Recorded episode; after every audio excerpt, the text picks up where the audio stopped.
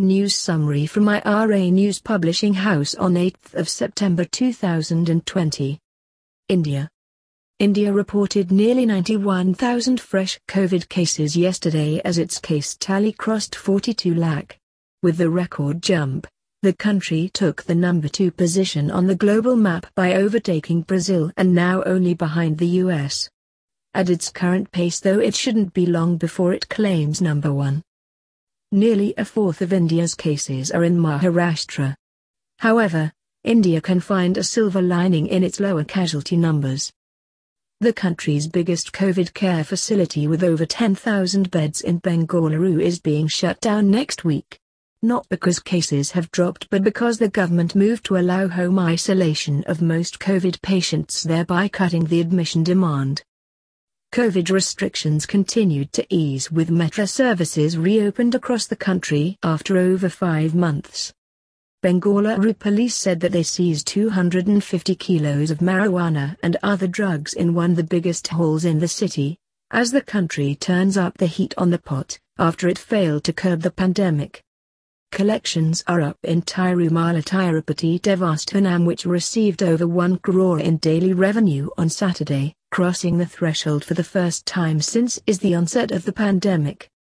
Vodafone Idea launched a new integrated brand, Vi, to unify the merger of Vodafone and Idea from two years ago. Former ICICI Bank MD CEO Chandra Kokkar's husband Deepak Kokkar was arrested by the Enforcement Directorate yesterday for money laundering in connection with the Videocon loan case. Kangana Ranaut has been given Y Plus category security by the Central Home Ministry. Ten armed commandos will now guard her. Because she's apparently in grave danger. Because she speaks the truth, allegedly.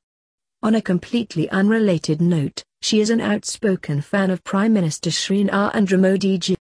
United States the Trump hit a roadblock as Saudi king said he will not normalize ties with Israel unless Palestine is given a fair and permanent solution. As the birthplace of Islam, Saudi Arabia along with several Arab countries does not recognize Israel. However, the Trump administration has been pushing for normalizing ties in historic deals, that was kicked off with the UAE deal this year. Osama bin Laden's niece Noor bin Laden pledged her support for President Trump for the presidential elections. I admire this man's resolve, she told the New York Post. ISIS proliferated under the Obama, Biden administration, leading to them coming to Europe. Trump has shown he protects America and thus by extension from foreign threats by obliterating terrorists at the root and before they get a chance to strike, the 33-year-old said. Noor was born in Switzerland, where she currently lives. Amazon banned the sale of foreign plants in the U.S. after the thousands of suspicious packages of Chinese seeds were received by Americans around the country. Agricultural authorities are investigating the deliveries. Reported Wall Street Journal. In Las Vegas, a woman Xin Liu allegedly killed her three-month-old baby by throwing him from the top of the stairs. She was reportedly depressed and was acting erratically, even trying to stab her own self around the time of the incident. Around the world. For the first time ever, China showcased its coronavirus vaccines. The vials were kept on display at a Beijing trade fair. A viral video showed Hong Kong police tackling a 12-year-old girl to the ground and arresting her amid protests against the city's delayed parliamentary elections. The video sparked outrage attracting sharp criticism for police brutality. Reported The Telegraph. Tennis world number one Novak Djokovic was disqualified from the US Open after he accidentally hit a lineswoman with a ball, which is an open default under the rules. Djokovic said he was extremely sorry.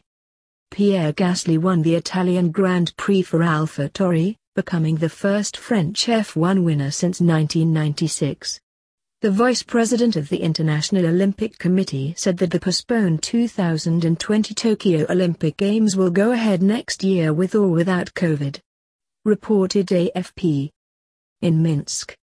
Sunday, 100,000 people gathered in Minsk to protest against the Belarus President Alexander Lukashenko demanding his resignation after he won an allegedly rigged election.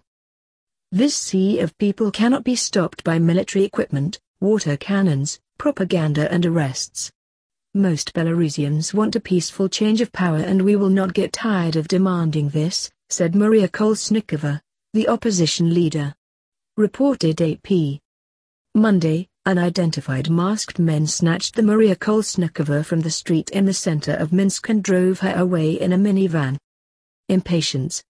In Bosnia, a Tesla fan Igor Krizik made his own replica of the Tesla Cybertruck, as he couldn't wait till its actual release next year. Krizik's company built it by remodeling a Ford F-150 truck. Everybody was watching and half of them thought we made a tank because people don't know what the Cybertruck is. One girl even stopped and asked if this is the place where they are producing Tesla Cybertruck, said his company's manager reported Reuters. Instant injustice.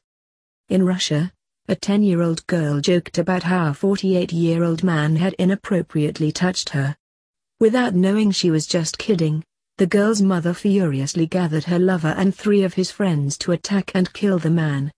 In graphic style, the man was raped and his skull was broken.